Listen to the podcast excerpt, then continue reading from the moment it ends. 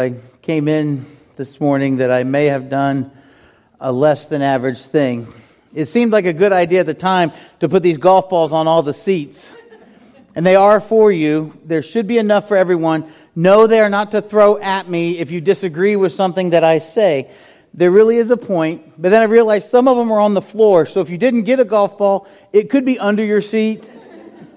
Um, I purposely didn't put any on the front row because you guys are way too close and you still could catch me with one. So uh, there's a point to the golf ball. We'll get to that here shortly. As we start out our series on the secrets of prayer, I've noticed some things in the past few years. I don't know about you, but I've noticed something about my own prayers. I've noticed some things about the prayers that I've heard on TV. I've noticed something about your prayers. I've noticed things about the prayers of the people that we receive prayer requests on our, on our website. And I don't want to sound like a jerk, but I'll just say this. Many times when I pray, or when you pray, or when I hear other people pray, or when I hear even various prayer requests, it seems that we have forgotten who it is we're talking to. We've settled our minds on this thought that God is our best friend and that we can just casually walk up to Him and be like, Hey, Lord, how about you just take care of this for me? And then we move on. Now, I know I need to tread lightly here because we really should be talking to God and we should be trusting in Him to do what He says He's going to do and we should have a relationship with Him, but we should not forget who we're talking to. It seems to me we're really good at telling God what we want or what we think we need. We tell Him how He should answer our prayers sometimes. We, we like to give Him directions for the situation that we're in. Oh Lord, if you help me pass this test that I didn't study for, I promise next time I'll study. Or, oh Lord, if you get me out of this traffic ticket, I'll stop speeding.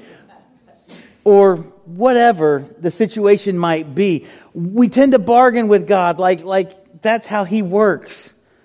But the question I want you to answer today as we look at the secrets of prayer is a very simple one. When you pray, where is your focus? Is it in the answer to your prayer? Because a lot of people will pray only focusing on the answer. Dear Lord, if it's your will, heal me in this situation. Dear Lord, if it's your will, let this happen. Eh, we focus on the answer. So, do you focus on the answer to your prayer, or is your focus on the one who will provide the answer? It's something I want you to think about. And the secret that I want to share with you today about the secret of prayer is humility. When it comes to understanding the secrets of prayer, I think we need to start with humility. We need to prepare ourselves to humble ourselves. We need to know who we're talking to. We must, in essence, know who we are, and we must know where our focus is. Will you pray with me? Father God, thank you for hearing our prayers. Thank you for answering our prayers. Thank you for being patient with us when we try to boss you around or tell you how to answer our prayers. And thank you for continuing to give us second chances to get things right. I pray, Lord, that as we look at your word, as we look at your universe, as we look at what Scripture has revealed to us in understanding prayer, that we will begin to come to you, focusing on you rather than the desired outcome, and knowing that when we say something like, Your will be done, we're okay with it. It's in your Son's name we pray. Amen. I think in order to really understand why we should approach God in prayer with humility, it will serve us well if we take this morning as a reminder of the fact that the God we worship is far beyond what we could ever imagine. We worship a massive, huge God. He's indescribable. We, we try to describe him in songs and poems, but he's just, he's indescribable. And he's this huge, massive God of mercy and grace. And he wants us to communicate with him. But he does not need us to boss him around.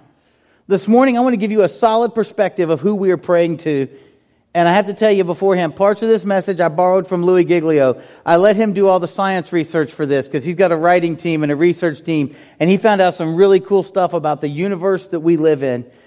As we look out and start this off, we're going to start off in space and we're going to bring our way back onto earth. And uh, hopefully your mind will be blown as mine was in looking at some of these facts as we understand how we should approach God with humility. I want to start out in Genesis chapter 1, verses 1 through 3. In the beginning, God created the heavens and the earth. Now the earth was formless and empty. Darkness was over the surface of the deep, and the Spirit of God was hovering over the waters. And God said, Let there be light. The funny thing about light is it's fast. You see, light travels at 186,000 miles a second. That's how fast light travels. Now, in one year, light travels 5.88 trillion miles. You're not impressed yet. Okay. I guess it's because we're used to measuring things with rulers and tape measures and yardsticks. But when we start discussing the things of God, the yardstick and the mile have no value. So I want to share some things with you because they're too small. We need to be using a ruler called the light year, 5.88 trillion miles long. That's a big ruler maybe this will help. This first image I want to share with you is called the Whirlpool Galaxy. Just take a moment and soak that in. The screen does not do it justice. Let me just tell you that. This is called the darling of astronomy. You see, the Whirlpool Galaxy is only 31 light years away from us. So it's not that far. It contains this little Whirlpool galaxy, just this one galaxy, contains over 300 billion stars. Okay, you're still not impressed. Very good. I was geeking out over this stuff. The Whirlpool galaxy is one of hundreds of billions of galaxies in the known universe that our God has made. And in this in of itself should remind us just how big our God is. He's enormous. This is just one of many, many galaxies. Now, here's a cool thing. At the center of the Whirlpool galaxy, inside the white core, you see the little white right in the middle, uh, there's a black hole. You can't see that yet, but you will in a second. And NASA, with the Hubble telescope, decided they were going to take a picture of the black hole inside the Whirlpool galaxy. And this is an image that the Hubble telescope got of the inside of the Whirlpool galaxy. Wow. Go ahead. Yeah. I didn't make this up. The best part about this, this is just an illustration, an example, if you will, of the glory of God, the grandeur of God, the grace of God, and the mercy of God everywhere we look. And the best part is the government, they paid for that. well, we did. Our taxes paid for it, but I love this. I preached in January about the secrets of worship, and I talked about how our government, we're always looking into space for intelligent life forms, and every time we look into space, something like this comes back to us. I think it's amazing. This morning, we're going to look at four stars in particular out in space. And the first star we're going to look at is one that you all know and love. You've become very familiar with it over your lifetime. You should be very familiar with this star. It's called the sun. There it is. The yellow one is the sun. now, if the sun was the only physical example we had of how big and how amazing our God is, you would think that would be enough. It's fiercer than what we give it credit for. It's 10,000 degrees on the surface of the sun. I don't know who measured that, but that's hot. The sun is 93 million light years away from us, or excuse me, 93 million miles away from us. Light traveling 186,000 miles a second from the sun takes eight minutes to reach the earth. The sun is a million times the size of the earth. Okay. Let me explain to you this way and just how cool this is. If the sun were just a fraction closer or a fraction farther away from the earth, we would burn up in the summer and we would freeze in the winter. See, God knew what he was doing. Psalm 33 6 says, By the word of the Lord the heavens were made, their starry host by the breath of his mouth. Now, let me put this into perspective for you. Go ahead and pick up your golf ball. Now, I've carried mine around a lot, and apparently, even in Sharpie, it should say earth, but now my hand says earth because I was carrying it, but it's backwards. And put this in perspective for you. If the earth were the size of the golf ball that you're holding in your hand, the sun would be 15 feet in diameter. See, we can, we can wrap our minds around that. Earth, 15 feet. Most of us can gauge that fairly well. Here's the cool thing. If that were the case, 960,000 Earths would fit inside the sun. That's enough golf balls to fill a school bus with golf balls. That's impressive. Our sun is just one of hundreds of billions of stars in the Milky Way galaxy, which is the Milky Way is like our little cul-de-sac. It's our neighborhood of space, if you will, the cosmos that God has made. Now, the sun is impressive, but I want to show you another star. This one's called Betelgeuse or Betelgeuse, depending on where you're from. If you're from up north, but down here we call it Betelgeuse. This is Betelgeuse. It's beautiful. It's, it's brilliant. Betelgeuse is 427 light years away it's twice the size of the Earth's orbit around the sun. Not twice the size of the Earth, twice the size of the Earth's orbit around the sun. Okay? That perspective, if the Earth was a golf ball, Betelgeuse would be the height of six Empire State Buildings on top of each other. So you can go to New York, you can take your golf ball, and you can put it at the base of the Empire State Building, and you can look up and count six Empire State Buildings high. That puts in perspective the size of Betelgeuse, the size of Earth. Okay? That's, it, it's impressive.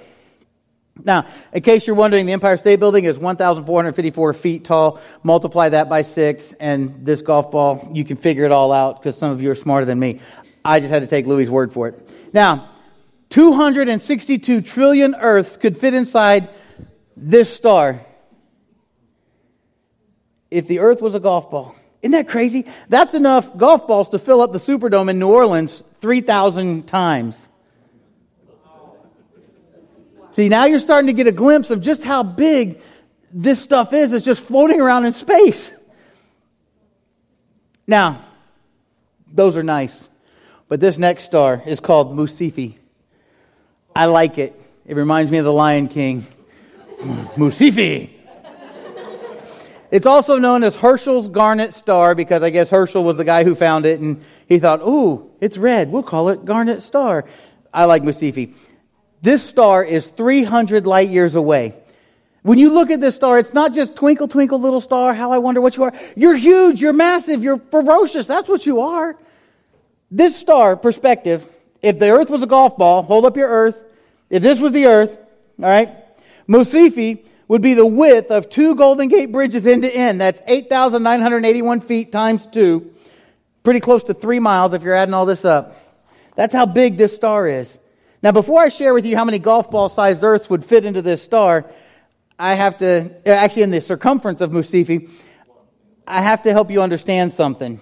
It's called quadrillion. And for that, I'm going to need a volunteer. And I've already picked out my volunteer. Aaron, come on up. He's only here because he's got a watch and he's in the front row. This is my friend Aaron. Everybody say hi to Aaron. Hi. All right. Here we go. Aaron, this one's yours. You just not too close. It's very sensitive. All right. Check your watch. Check your watch. Okay? Are you ready? What time is it? It is 11:38 and 47 seconds. 11:38 and 47 seconds. Okay. What time was it 60 seconds ago? 11:37 and 52 seconds. Okay. What time was it? Oh, let's say a thousand seconds ago. Smart guy. It was roughly 16 minutes and 40 seconds ago. All right. Stay with me. What time do you think it was a million seconds ago? Just throw throw out a number. 160. 200 a million seconds ago. That's not a year, is it? No, not quite. It's, it's only 12 days. Ah, a million seconds, 12 days ago. Now, what time was it a billion seconds ago? A billion seconds ago, what time do you think it was? Just thousand. Not quite. A little high. About a, about a billion seconds ago was August 1984. One of the best years ever, by the way. 1984, you can't go wrong. How about a trillion seconds ago? If, a, if a, a billion seconds was August 1984, by the way, that was almost 13 years ago. All right? So, billion seconds was August 1984. I Don't look at the notes, you'll get the cheat. How, how long ago was a trillion seconds?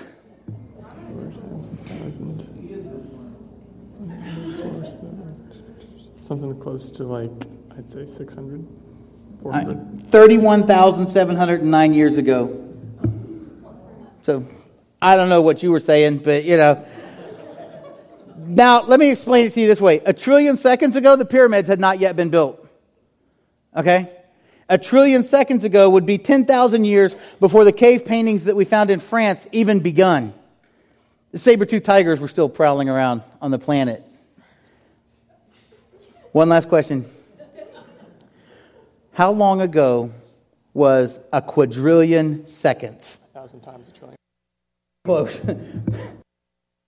30,800,000 years ago would be a quadrillion seconds.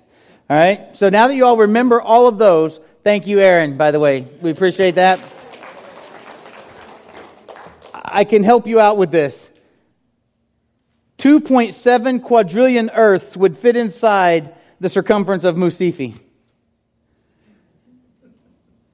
Anybody else's mind blown yet? Because I'm just thinking, whoa. Huh? I don't know. It's a different study. you let me know next week. and here's the thing this is not even the biggest star that we found. The biggest star we found, discovered by science so far, is called Canis Majoris. This is it, this next one. And it's beautiful. And it's huge. I call this the big dog star because it's just, they haven't found a bigger one. Perspective. Canis Majoris. If the earth was a golf ball, Canis Majoris would be the height of Mount Everest. That's the tallest mountain or highest point on the planet, six miles. Seven quadrillion Earths would fit inside Canis Majoris. That's enough Earths to cover the entire state of Texas in golf balls 22 inches deep.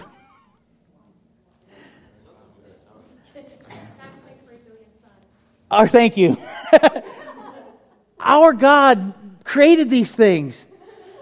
Brothers and sisters, we are living on a privileged planet. When we start comparing planets in our own solar system and what they have versus what we have, we're just this little we're just a little golf ball sized planet floating around in all this stuff. Mercury, Venus, Earth, Mars, Neptune, Saturn, Jupiter, all the way to our sun. And then our sun compared to other stars like Sirius and Pollux and Arcturus and Rigel and stars I haven't even mentioned, Canis Majoris.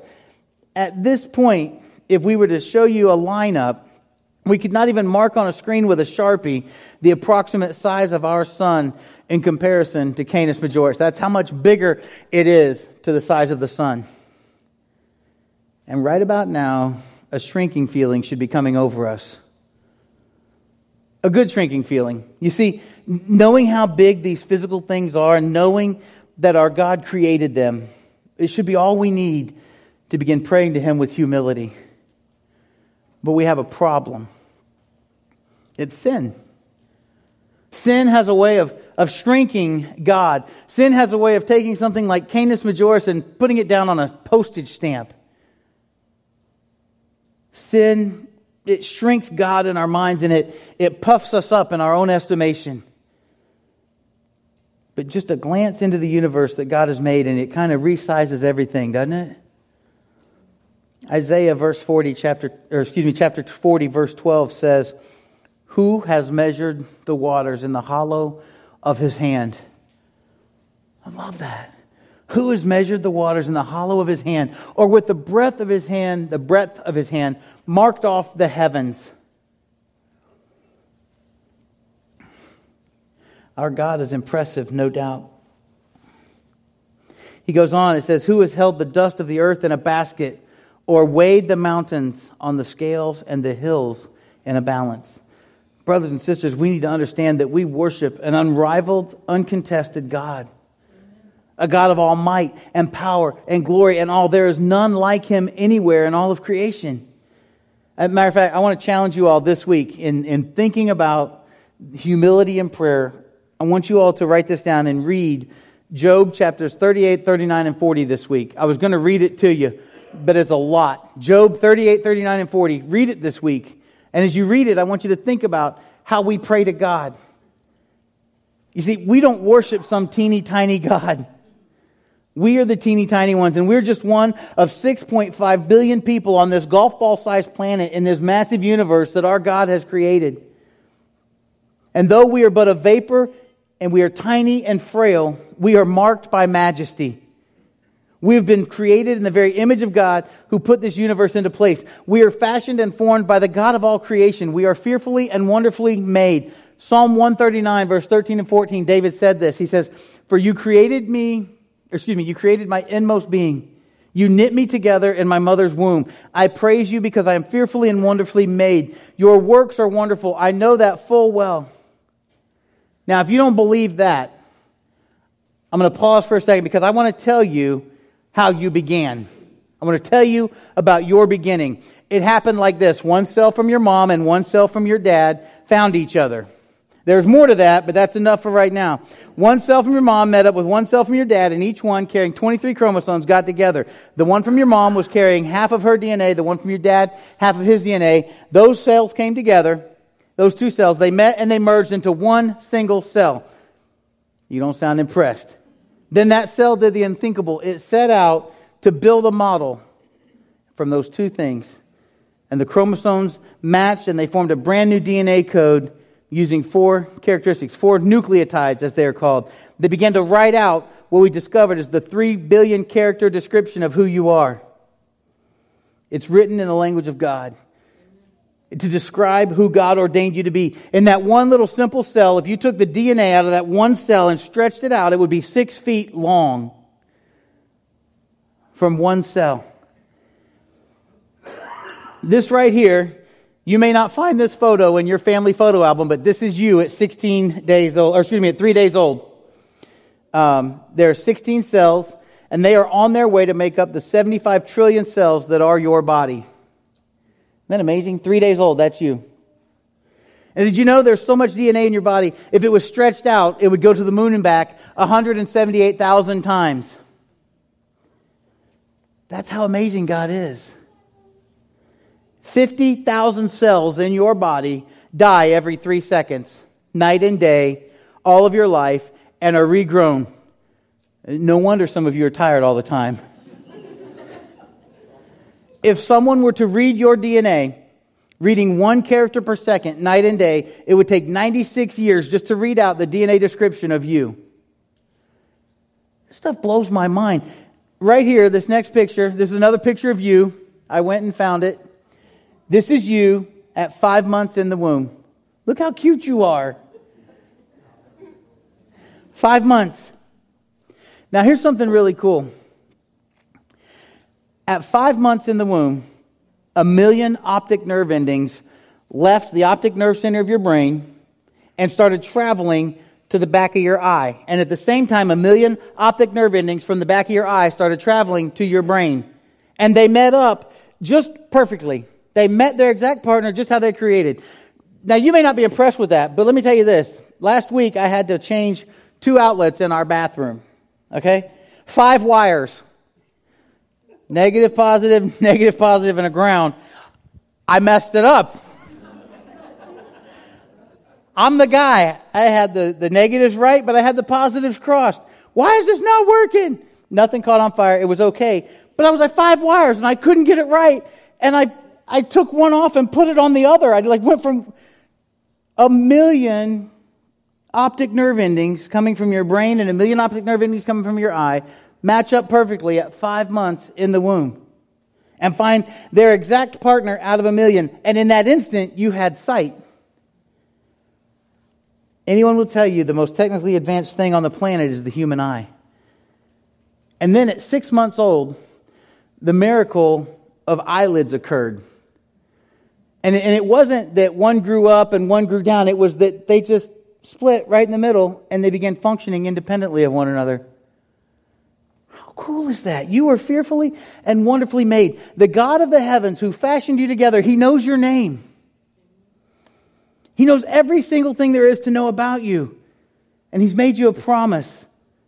For those who give their life to Him, He will hold them in His hand and carry them all the days of their life. That shrinking feeling comes over me again when I think about how we were created. Psalm 33 6 says this By the word of the Lord the heavens were made, their starry host by the breath of his mouth. Verse 13 and 15 says, From heaven the Lord looks down and sees all mankind. From his dwelling place he watches all who live on earth. He who forms the hearts of all, who considers everything they do. And verses 18 through 19 say, But the eyes of the Lord are on those who fear him, on those whose hope is in his unfailing love, to deliver them from, the death, from death and keep them alive in famine. Who do we think we are, knowing all this? Who do we think we are that we can make prayer deals with God? That we can tell God how to answer our prayers, that we can kind of boss him around as we pray. Our God is a universe maker. He's a heart former. He's an optic nerve matcher. But he's also wants to be intimately acquainted with all of us and the circumstances of your life. I promise you this that no matter what comes in this lifetime, no matter how difficult the road, no matter how dark the night, our great big God will hold on to you and He will hold you together, and He will carry you through any and every circumstance that ever comes your way at any moment on this planet. I promise you that. So let's do this. Let's stop telling God what to do, and let's start listening to God and ask Him what He would have us do. Again, I have to ask you when you pray, where's your focus? Is it on the answer to your prayer, or is your focus on the one who will provide the answer?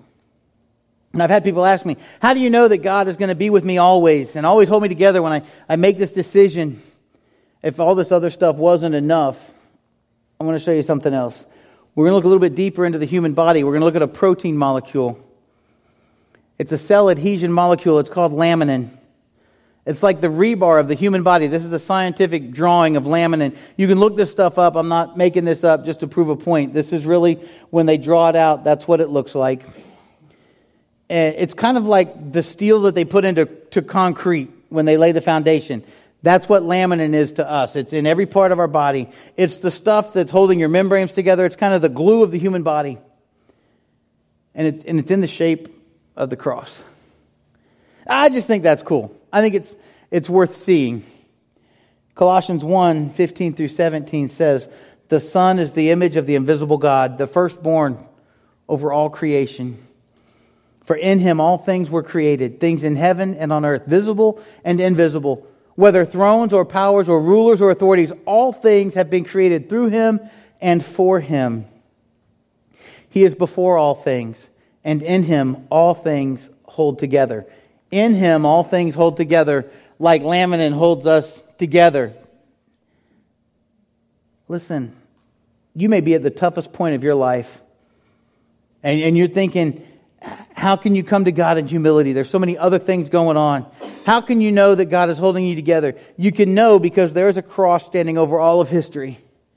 It's in the place where the star breather becomes the sin bearer. It's where the universe maker becomes our Savior. Stop telling God what to do. Approach your next time of prayer with humility. Let me tell you something real quick. The cross is proof that God doesn't always change the circumstances. So, yes, you're going to endure some things that you may not understand, but he didn't change the circumstances for Jesus on that hillside outside of Jerusalem. But the cross is proof that God always has a purpose in the circumstances. It's proof that his purpose and his plan will prevail. And his plan will triumph over any circumstance that happens in your life. Quit telling him what to do in your life. John 16 33, Jesus says, I have told you these things so that in me you may have peace. In this world, you will have trouble. But take heart. I have overcome the world.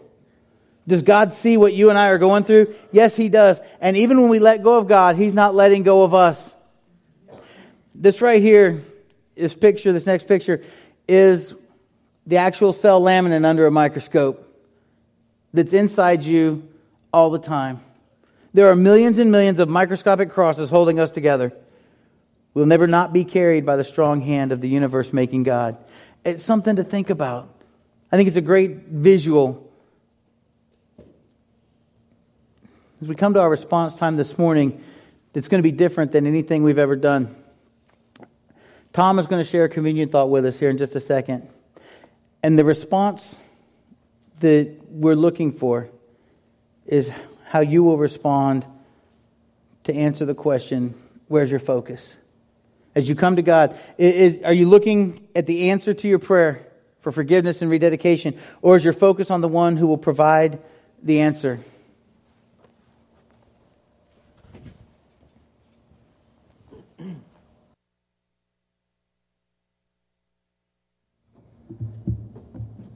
Psalm 50 says, The mighty one, God, Yahweh, has spoken and summoned the earth from the rising of the sun to its setting. Out of Zion, the perfection of beauty, God has shown forth. May our God come and not keep silence. Fire devours before him, and it is very tempestuous around him. He summons the heavens above and the earth to judge his people. Gather my godly ones to me, those who have made a covenant with me by sacrifice. And the heavens declare his righteousness, for God himself is judge.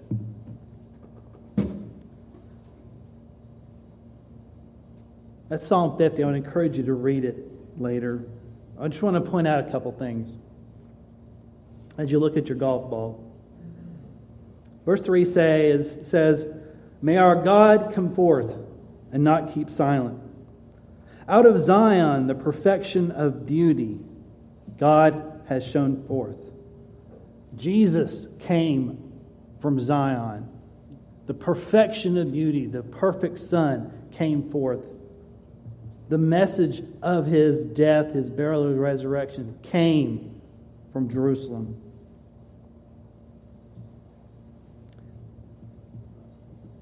He summons the heavens above and the earth to judge his people. He says, Come and see. Look, look what I've done here. Come and see what I have done.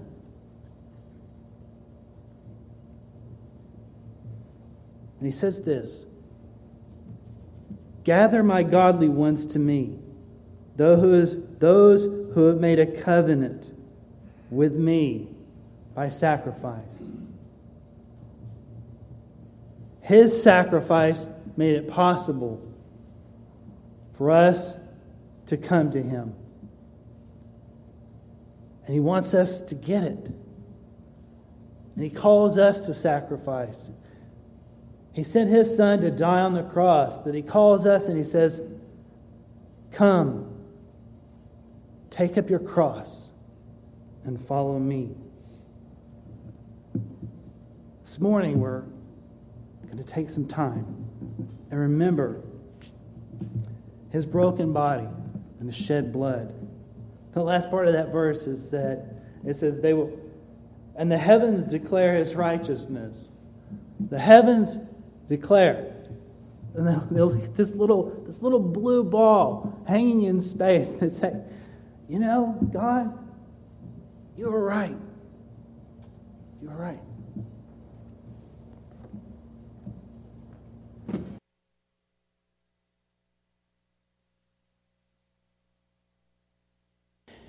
Pick up our bread.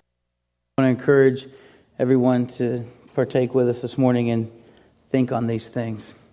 Father God, we thank you for creation.